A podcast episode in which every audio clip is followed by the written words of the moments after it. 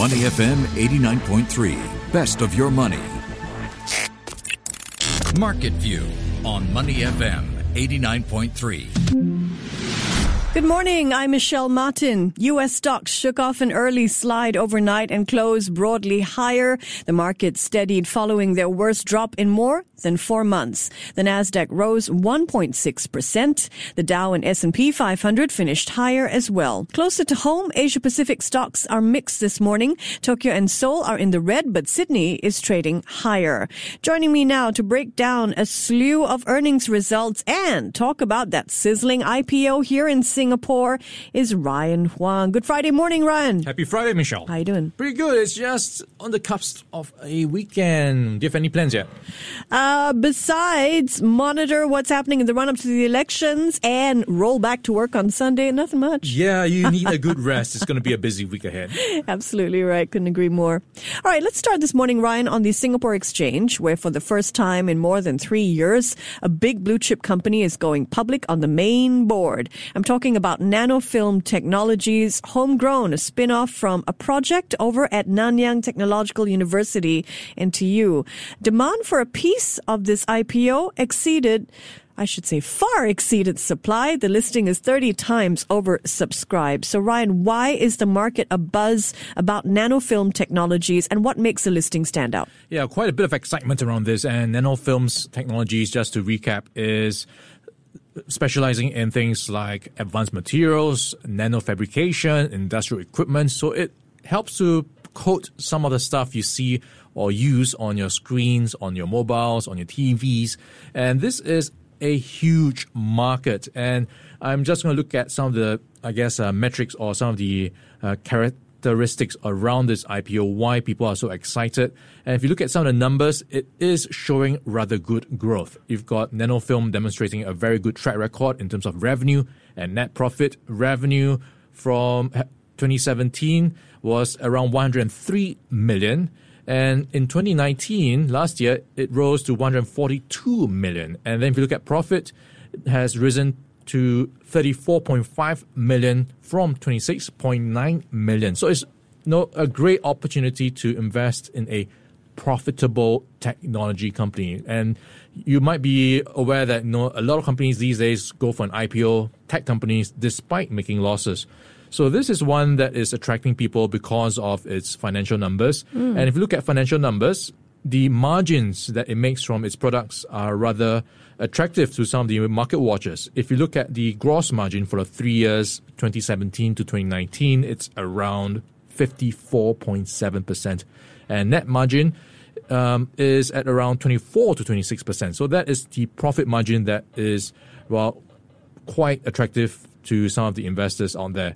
And if you look at the addressable market, if you think, think about technology, the yeah. demand for devices, TVs, mobiles, and things to come, that is expected to grow. And alongside that, everyone in the ecosystem will benefit from that. So that is the total addressable market that could benefit. So if you look at all that, all in overall, mm. it makes nanofilm technologies one to watch. Besides the fact that is the well for a long time the first non-REIT IPO yeah. that is going on the main board. If you look at the past three years, the last one we saw that that was a non-REIT was mm. a coffee shop operator, Kofu, and the other one is Propnex. Propnex. Yeah. All right, so Nanofilm Technologies, as you mentioned, specializes in protective coating for smartphones, laptops, and other electronic devices. Uh, you know, they, they specialize in nano products. Based on the IPO price, the company has a market cap of $1.7 billion. So put this in perspective for us. How does this compare to other stocks on the exchange? Okay, so if you look at the previous listings, uh, the last main board listing this year was the IPO of United Hampshire US REIT that raised around $394 million. And the IPO for nanofilms is raising $170 million for a market cap of 1.7. So it is somewhere in the list up there. But if you are looking at you know, a tech name, we don't really have a lot of tech names in the on the SGX. Mm. So it is very hard to compare on that front.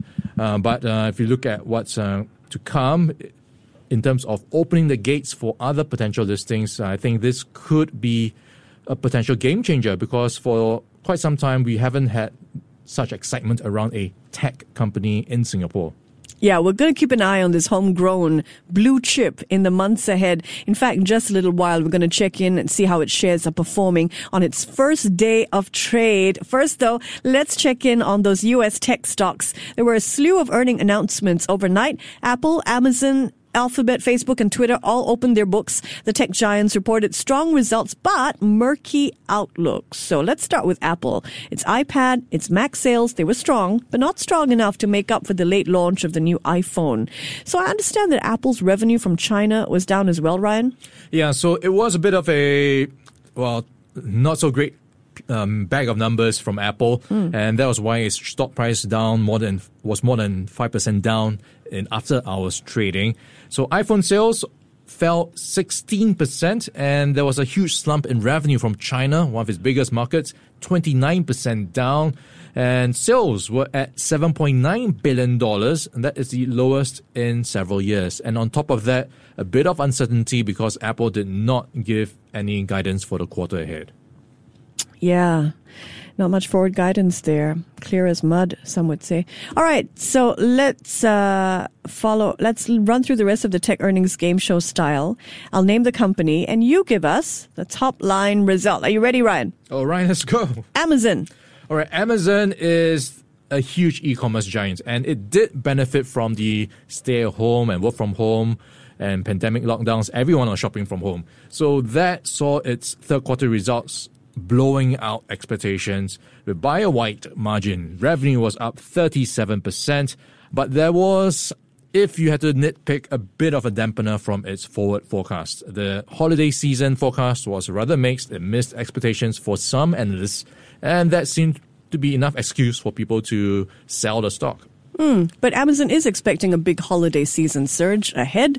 It's predicting a 28 to 38% jump in fourth quarter sales. Investors mm. didn't think that was good enough. Amazon shares down nearly 2% in after hours trade. Let's move on to Facebook. Okay, Facebook shares gained more than 1% after they reported third quarter numbers, and that exceeded analyst expectations. But what's worth noting is that Facebook reported a decrease in users in the US and Canada. So that is mm. one to watch because of all the political backlash and all the regulatory um, hurdles potentially down the road that could put a brake on its uh, momentum. Yeah. Despite strong earnings so far this year, Facebook is predicting a significant amount of uncertainty for the year ahead. And investors sold off on the news. Facebook shares down more than 2.5% in after hours trade. Next up, Twitter. All right. Twitter was a huge um, slump and this to the tune of and it dropped 18% after hours trading. Mm. In regular session trading, it was up 8%. So shares of Twitter were slammed after the social media company reported that user growth fell short of expectations. So total number of new users was up by 1 million. That is disappointing expectations by 8 million. So that was a huge miss, and that was why we saw the stock price down by so much. But on the bright side, sales increased by 14% to $936 million, defying the analyst expectations for a 5% drop in that quarter. Yeah, as you mentioned, Twitter had stronger than expected third quarter earnings, but there was disappointment around the subscription. So what did investors do? They sold off Twitter shares down 18% in after hours trade to a bit more than 52 US dollars a share. Next, Alphabet. Yeah, so it's not all bad news for tech. Alphabet, the Google parent, was the one that bucked the trend. Its stock rose as much as 9% in after hours trading, and this is because it crushed expectations for both earnings and revenue for its third quarter results. And revenue was up 14% thanks to strong growth in advertising. And one standout was YouTube advertising growth, and that was up 32% from last year to around $5 billion. Remember the days when YouTube had no advertising? that was a long that? time ago. No pre-roll, no yeah. intermittent ads. Those were the days. We're showing our age here. All right, I'm going through uh, one non-tech company because I am craving some of its products. Starbucks. Okay, Starbucks is quite interesting because it kind of reflects the mood and the economic sentiment, and you have a, a picture emerging that things are bouncing back. Looking at what is doing in terms of sales. So it's saying sales in the US and China are recovering from the COVID 19 pandemic more quickly than expected. So, all in, we did see sales drop by 9%, but it could have been worse. In China, sales declined by just 3%.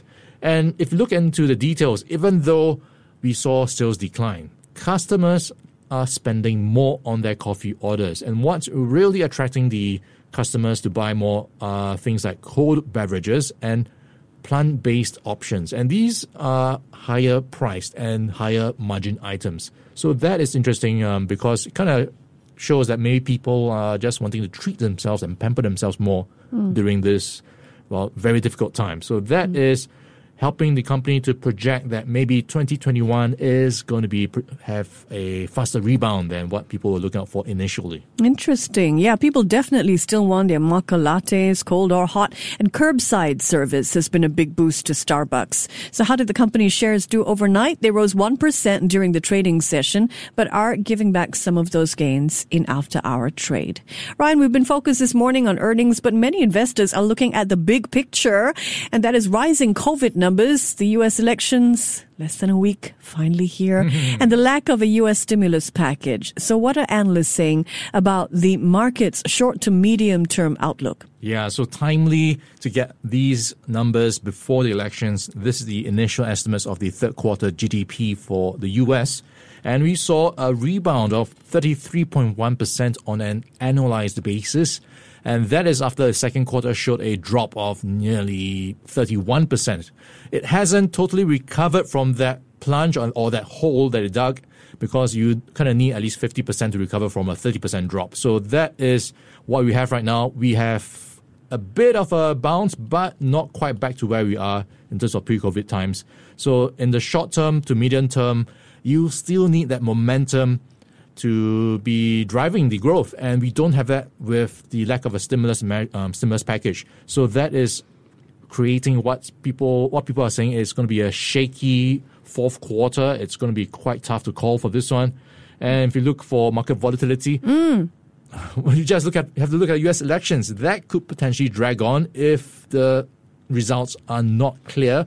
The counting could be longer than usual because a lot of it is now posted by mail, and that takes a long time to process. All right, let's check in with local markets now. 17 minutes past nine on the clock. Now, at the top of the program, we talked about Nanofilm Technologies IPO. So, how are Nanofilm shares trading, Ryan? Okay, just out of the gates, we had the IPO priced at around 279. Mm. And I am looking at it with the latest price at 288. So, that is what we have for Nanofilm at the moment. And if you just step back and take a look at the wider market, uh, that is against a drop in the wider market. So you've got the STI now down by 0.6% at 2,434. So that is near five month lows. And that, sorry, excuse me, five hmm. week lows. So that is something to keep in mind when you look at what's happening across the region. You've got a bit of selling pressure as we head into the US elections. And if it stays this way, the STI will be on a five day losing streak. Yeah, it's lost ground every day this week. All right, he's Ryan Huang. I'm Michelle Martin. You have a great weekend. This is Market View. Before acting on the information on Money FM, please consider if it's suitable for your own investment objectives, financial situation, and risk tolerance. To listen to more great interviews, download our podcasts at moneyfm893.sg or download the SPH radio app available on Google Play or the App Store.